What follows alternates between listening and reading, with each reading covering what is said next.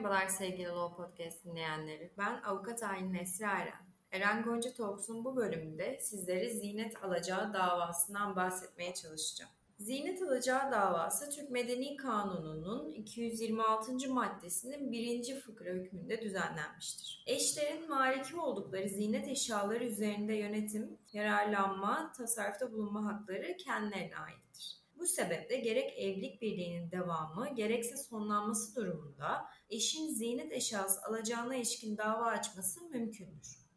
Genellikle kadınların taktıkları altın, gümüş türünden süs eşyalarına zinet denilmektedir. Zinet eşyaları ise bilezik, küpe, yüzük, halhal, kolye, iğne, gerdanlık ve benzeri olarak sıralanabilmektedir. Kural mal rejiminde evlilik birliğinin devamı süresince eşlerden her birinin gerek kişisel malları gerek edinilmiş malları üzerinde yönetim, yararlanma ve tasarrufta bulunma hakları kendilerine aittir. O halde eşlerin ziynet eşyaları üzerinde de yönetim, yararlanma ve tasarrufta bulunma hakları kendilerine aittir. Bu sebeple ziynet alacağının kabul koşulları vardır. Bu koşullardan ilki istek bulunmalı, ikincisi varlığı ispat edilmeli, üçüncüsü davalıda kaldığı ispat edilmeli. Eşlerin birbirlerinde bulunan gerek kişisel ve gerekse edinilmiş mallarını isteyebilmeleri için aralarında geçerli bulunan mal rejiminin sonlanmasına gerek bulunmamaktadır. Ziynet eşyası usulüne uygun şekilde açılmış, bağımsız bir dava ile istenebilir.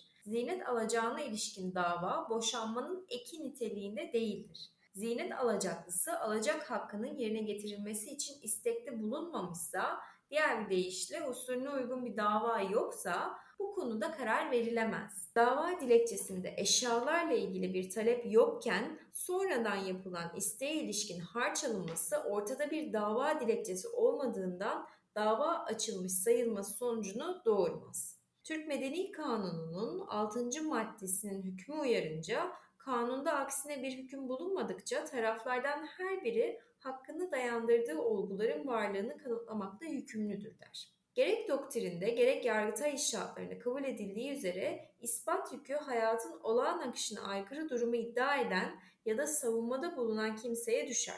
Öte yandan ileri sürdüğü bir olaydan kendi yararını haklar çıkarmak isteyen kimse iddia ettiği olayı kanıtlaması gerekir. Hayat deneylerine göre olağan olanın dava konusu edilen zeynet eşyasının kadının üzerinde olması ya da evde saklanması muhafaza edilmesidir. Ziynet alacağı davası açarken nasıl bir dilekçe yazmalıyız? Öncelikle bu davamızı yine aile mahkemesinde açmamız gerekir. Aile mahkemesi bulunmuyorsa aile mahkemesi sıfatıyla Asya Hukuk Mahkemesi'ne davamızı açabiliriz. Her dilekçede olduğu gibi davacı davalı varsa vekil bilgilerinin yazılması gerekir. Dava konusuna zinet alacağı davası yazmanız gerekir. Burada dava değeri diye bir başlık da yazılması gerekir. Örneğin sizin zinet alacaklarınızın toplamı 12.000 TL ise dava değerine de 12.000 TL yazmanız gerekir. Çünkü bu dava değeri üzerinden bir harç hesaplaması yapılacaktır. Davanızın dayandığı olayları anlatmanız ve bunu delillerle, fotoğraf delilleri, video delilleri, tanık anlatımlarıyla kanıtlamanız beklenir. Zinet alacağı davası ile ilgili Yargıtay Hukuk Genel Kurulu'nun ve Yargıtay 3. Hukuk Dairesi'nin birçok içtihat kararı bulunmakta. Bunlardan bir tanesi şöyle der. Eşler arasında aksine bir anlaşma veya bu konuda yerel bir adet bulunmadıkça kadına özgü zinet eşyası evlilik sırasında kim tarafından hangi eşe takılmış olursa olsun kadın eşe bağışlanmış sayılır ve artık onun kişisel malı niteliğini kazanır der.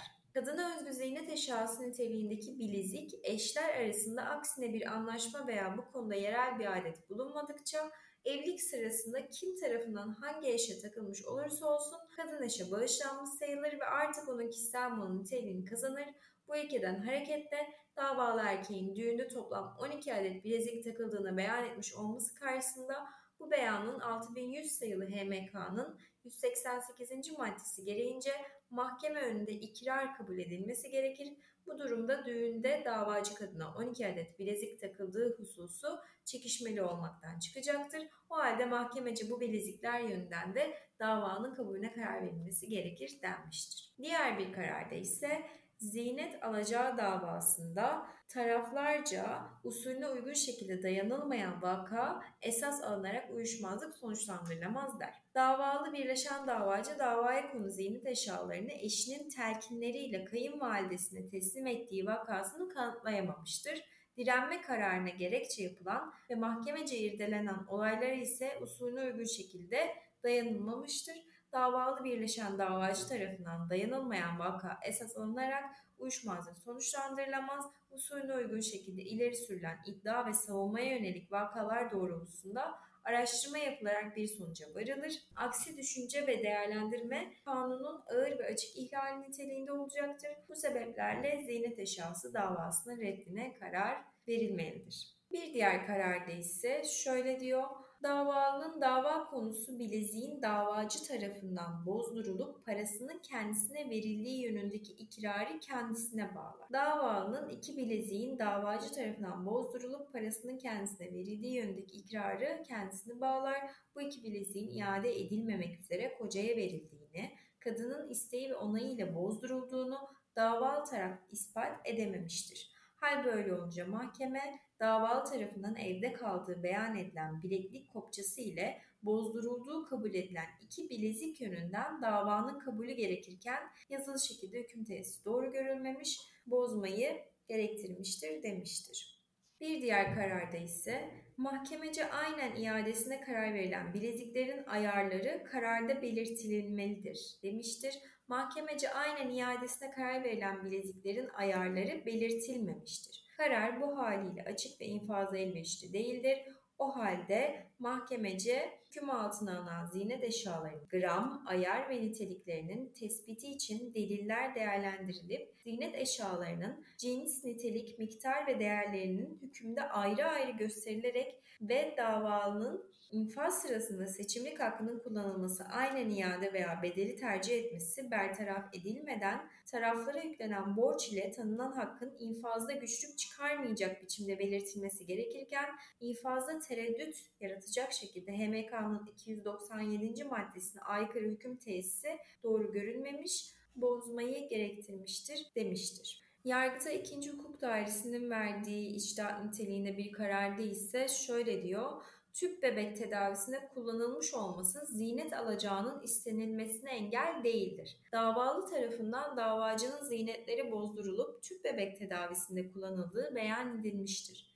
Dava konusu altınların nitelik ve miktarına davalı koca karşı çıkmamıştır. Altınlar yönünde davanın kabulü gerekirken reddi doğru olmamıştır der. Evet sevgili Law Podcast dinleyenleri, bu bölümde sizlere zinet alacağı davasından bahsetmeye çalıştık. Bir sonraki bölümde farklı konularla görüşmek üzere, hoşçakalın.